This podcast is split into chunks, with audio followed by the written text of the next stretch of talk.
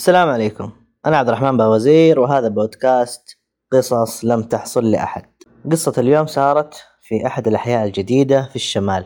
فتحوا مسجد جديد في منطقة بعيدة عن المدينة. ومن أول الأيام بدأ أهل الحي كل واحد يتعرف على الثاني ويجون يصلون في المسجد ويتعاونون في خدمة المسجد اللي يجيب المناديل واللي يجيب السجاجيد واللي يجيب المباخر واللي حط فيه مصاحف. كل واحد باللي يقدر عليه يساهمون في هذا المسجد. مسجد ما شاء الله تبارك الله مرتب ونظيف وكبير. واحد من المصلين جاء أول يوم ومعاه مبخرة ومعاه بخور يا زينو ما شاء الله تبارك الله. بخر في المسجد والناس كلهم قاعدين يمدحونه. ما شاء الله تبارك الله. ثاني يوم ثالث يوم قاعد ما شاء الله تبارك الله عليه يبخر كل فرد. كانت الريحة يعني ريحة ما هي مألوفة عليهم بس إنها مرة رائعة. لدرجة إنهم كلهم راحوا له يسألوا وش اسم البخور يا طيب؟ اسم البخور؟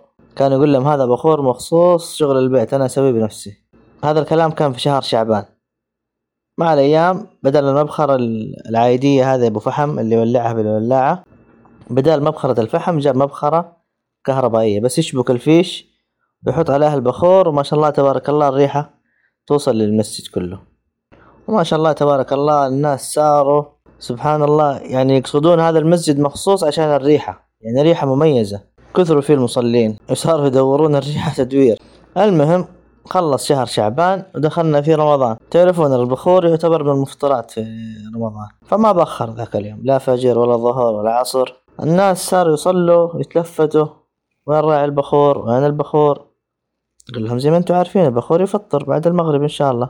ما ارتاحوا الناس. المصلين صاروا يقولوا له طيب تكفى عطنا منه في البيوت. تكفى خلينا نبخر فيه ملابسنا تبقى الريحة. تكفى. شوف لنا طريقة حتى لو يصير عطر ولا معطر جو ولا يصير فواحة. ما نبي نفقد الريحة هذا اللي حبيناها. قل لهم أبشروا أشوف لكم طريقة. ثلاث أيام في رمضان رجع لهم قال لهم البخور ترى صار متوفر على شكل معطر للملابس. بس هذا المعطر ترى ما ينباع إلا بالجملة. يعني أنا سويت منه كمية ما أبيع في الحبة أبيع فيه بالجملة. قالوا له ولا يهمك هات بس. اللي أخذ درزنين واللي ثلاث درازن واللي حجز حق شهر قدام. ما شاء الله تبارك الله باع بمبلغ وقدره وباع بسعر غالي طبعا ما باع بسعر رخيص.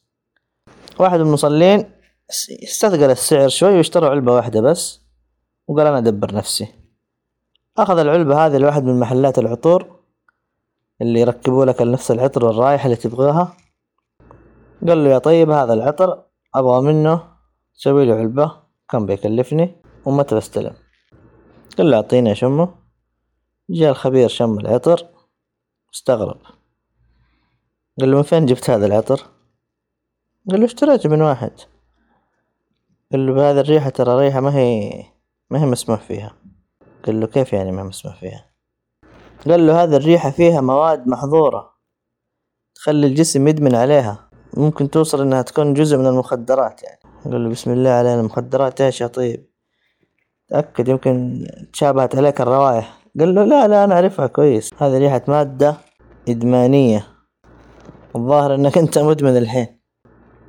قال الظاهر مو أنا الوحيد اللي أدمنت هذه الريحة. الله المستعان.